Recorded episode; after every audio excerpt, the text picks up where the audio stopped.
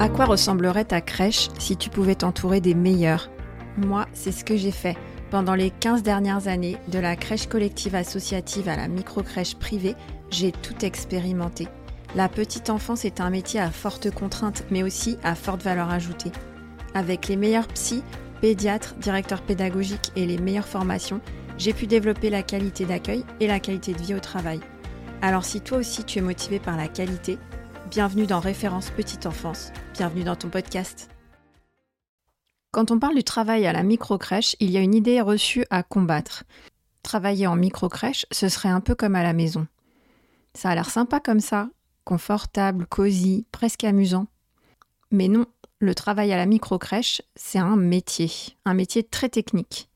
Tout le monde sait qu'il y a de grands enjeux et de grandes responsabilités dans ce métier. Oui, puisqu'on doit prendre en charge la sécurité physique et affective de tout petits enfants. Alors comment ça se fait qu'on entend des choses pareilles? Évidemment, pour prendre en charge de si grandes responsabilités, il y a forcément beaucoup de techniques. Et ça, c'est pareil dans tous les métiers. Dans la restauration, dans l'industrie, partout on trouve ces impératifs d'organisation du travail. En fait, en crèche, notre travail, c'est de répondre aux besoins des enfants. Et ça, ça implique quatre impératifs. Le premier impératif, c'est que l'enfant, à cet âge-là, il est dépendant de l'adulte. Parce qu'en crèche, on accueille des tout petits enfants de 2 mois et demi à 4 ans maximum. À cet âge-là, l'enfant est dépendant de l'adulte, c'est pour ça que ses besoins sont très exigeants.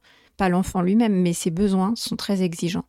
Le deuxième impératif, c'est que ce sont des besoins individuels, mais nous, pourtant, on doit répondre à un groupe.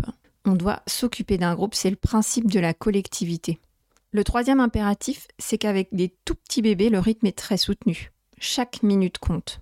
Et enfin, le quatrième impératif, le dernier, mais pas des moindres, c'est qu'en crèche, on a énormément de normes à respecter. Et dans plein de domaines. Ça peut être l'hygiène, la nutrition, la sécurité. Et c'est normal, c'est ce qui permet de garantir le minimum de sécurité et de qualité qui puisse être acceptable. Sachant bien sûr que qui peut le plus peut le moins. Alors maintenant qu'on connaît nos quatre impératifs, comment y répondre? Eh bien pour que nos professionnels puissent travailler sereinement et se sentir en sécurité, il leur faut beaucoup de techniques. Elles ont besoin d'une feuille de route précise, d'un cadre de travail. Et moi, j'appelle ça l'organisation de travail en crèche.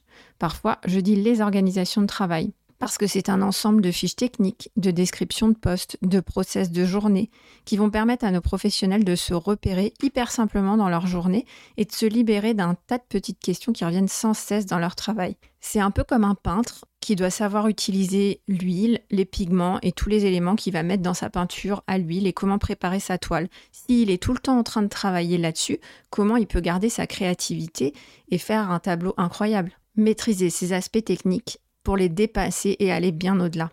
Alors, si vous avez l'habitude de penser votre accueil en termes de projet pédagogique, essayez plutôt d'y penser en termes d'organisation de travail et vous allez voir, ça va tout changer. On en reparle dans les prochains épisodes.